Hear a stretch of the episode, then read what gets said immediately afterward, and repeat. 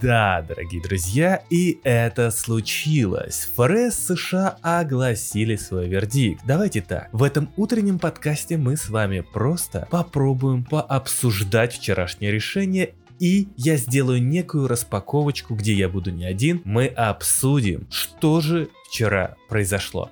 Это просто первое впечатление. Это утренний Евген, и вы на канале Dart Traders. Сегодня с нами Павел Гуценко. Я представлю этого человека как гения, который пишет разные экономические некрологии, которые просто хоронят мировую экономику, разбирается и роется в новостях, все знает, в общем, обожает Центробанки, обожает ФРС. Сегодня мы как раз с Пашей вместе пообсуждаем, что же было вчера. Паш, Привет, Жень. Да, да. Спасибо да. тебе за такое замечательное выступление. Привет. Новости важные для рынков и для вообще для того, куда мы дальше будем двигаться и как мы дальше будем идти.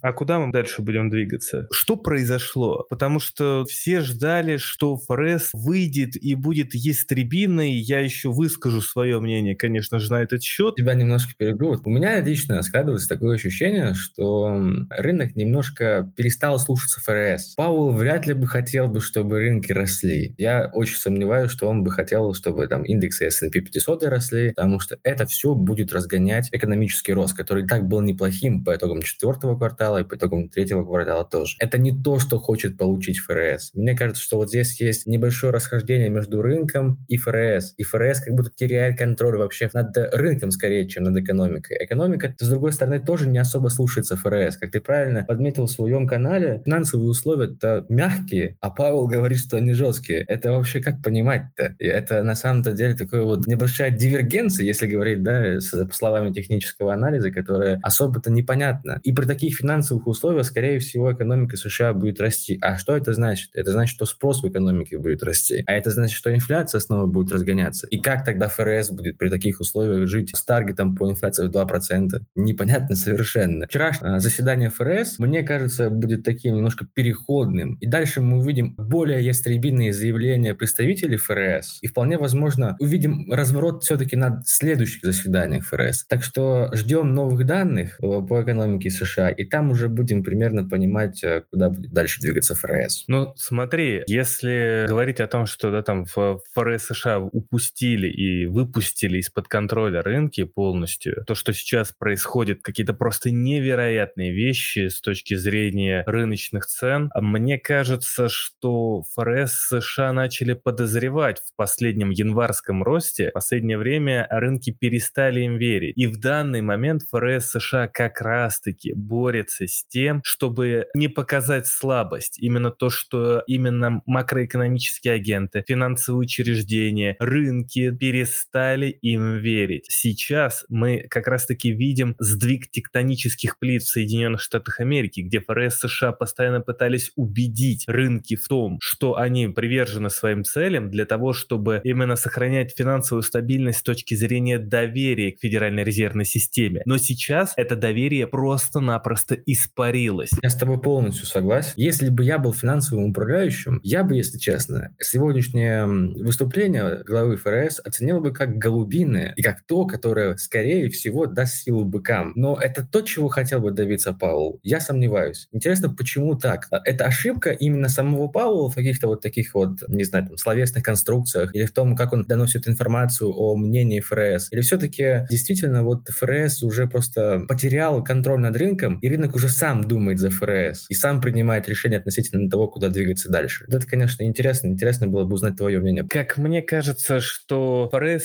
США, если судить, потому что вчера Паул сообщил о том, что просто какая-то жуткая дезинфляция в Соединенных Штатах Америки, через слово дезинфляция, дезинфляция инфляция, дезинфляция, мне кажется, что таким образом это либо это уверование раньше времени в то, что они победили инфляцию, либо очень хитрая игра. Так как они упустили вот это доверие рынков к себе, они начали повторять слово дезинфляция, что помогало пампить рынки. Но они же сообщили о том, что они будут и дальше повышать процентные ставки. И вот как получается очень интересно. Рынки остаются в хорошем состоянии, инфляция инфляция снижается за счет роста процентной ставки, потому что как ни крути, рост процентной ставки все равно приведет к снижению ликвидности на рынке, несмотря на то, что финансовые условия мягкие, но они мягкие за счет того, что ФРС запампили своими словами. И получается так, что ФРС США может под шумок роста рынков поднимать процентные ставки, и таким образом инфляция все равно так или иначе будет замедляться, потому что снижение спроса будет, но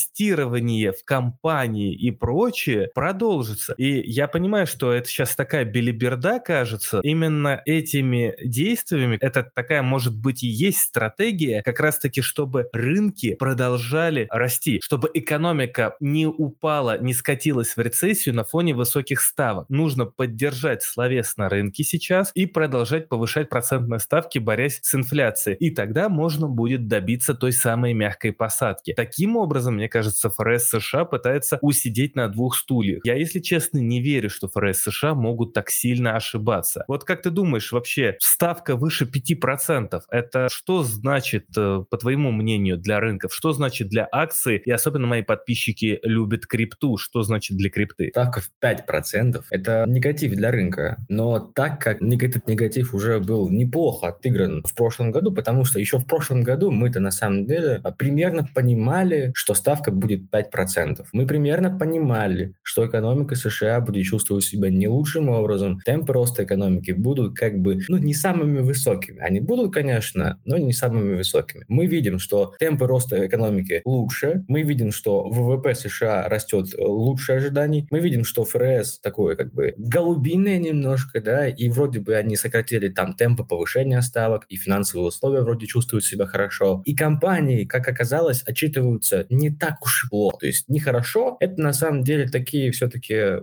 бычьи факторы. И это уже было заложено в ценах на самом деле, потому что NASDAQ в этом месяце, в январе, пережил один из самых вообще лучших январей за последние несколько лет. То есть это говорит о многом, о том, что рынок тоже видит эти факторы, которые говорят о том, что этот год может быть все-таки bullish, да, лучше хорошим для быков, а не для медведей. Сейчас многие шартисты закрыли свои позиции. Это тоже, кстати, очень интересный момент. Сейчас шартистов выносят по полной программе. И, и во многом из-за этого там рынок может немножко подрастать. Что будет дальше, когда шартисты закроют свои позиции, и вот этот вот весь рост будет отыгран? Мы подошли к тому пику роста, который в целом мог бы быть в начале года. Дальше уже будем определяться, смотреть на новые экономические водные и на то, что будет твориться в геополитике. Просто вот это вот заседание ФРС, это было подведение итогов под тем, как мы начали этот год. Начали мы его все-таки на бычьей ноте. Многое будет зависеть от геополитики. Что в целом ФРС и подтвердил в своем пресс-релизе. Ты написал, что геополитика продолжает оказывать большое воздействие на экономику США и на фондовый рынок. Потому что как бы если там в связи с какими-нибудь геополитическими дрязгами Россия сократит добычу нефти или там в Иране что-нибудь произойдет, да, и нефть улетит в космос там на 150, на 120, а тут резервы нефтяные в США на минимумах находятся, то при таких условиях инфляция может выпасть из-под контроля вообще ФРС даже при таких высоких ставках. Поэтому как бы мне кажется, что нужно смотреть э, на те данные, которые будут приходить к нам, и там уже, исходя из них, анализировать.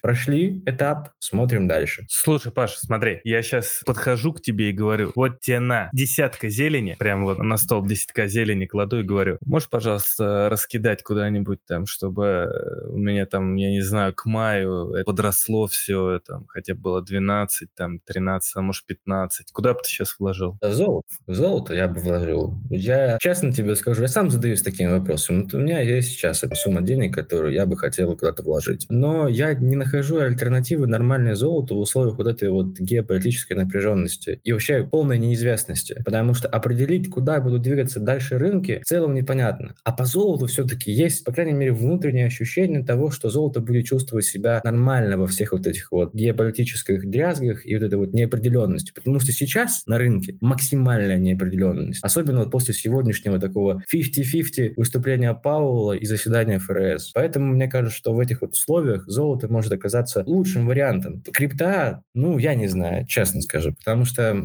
э, мне кажется, что сегодняшний рост крипты во многом очень странный, потому что как бы для такого рискового актива, как криптовалюты, такие высокие ставки в 5% это, мне кажется, не та ситуация, когда криптовалюта может подрасти. Акции компаний, я не уверен в том, что они будут расти дальше. В целом, возможен боковик на тех уровнях, на которые мы есть сейчас, потому что как бы неопределенность очень высокая. А ты что думаешь по этому поводу? Я продолжаю открывать шарты и страхую их опционами. Я открываю шарты, потому что я абсолютно с тобой согласен. Невозможно, чтобы супер рисковые активы и рисковые активы росли на таких высоких процентных ставках. Более того, высокие процентные ставки ведут к тому, что мировая экономика замедляется. А я сейчас говорю конкретно про ФРС США. Именно ФРС США влияет на мировую экономику, и тем более, естественно, на собственную экономику. Замедление экономики США и даже мировой экономики ведет к снижению мировой ликвидности, так как экономика самостоятельно не производит никаких денег. Плюс нету стимулирующих никаких денег, и вот тебе, пожалуйста, идеальный шторм. В данный момент мы сейчас видим именно спекулятивный рост цен, который как раз-таки начинает агрегировать в себя большое-большое количество людей. Но если мы вспомним последний оптимизм на рынках, который случился в 2021 году, то этот оптимизм был исключительно за счет высокого уровня сбережений после как раз-таки ковидных стимулирующих мер, когда просто экономику завалили бабками. Но сейчас, если же мы посмотрим хотя бы даже на экономику Соединенных Штатов Америки, то мы увидим, что уровень сбережений в США падает, рост задолженности по кредитным картам продолжают расти. И вот вопрос, откуда браться деньгам для того, чтобы активы росли, для того, чтобы крипта росла? Да и хайпа-то особого нигде нет. Где я буду хранить свою десятку К зелени, допустим, да, если мы сейчас говорим конкретно об этой сумме, я буду хранить исключительно в кэше, я буду хранить, окей, в основном я бы запихнул в стейблкоины, учитывая нынешнюю жизнь,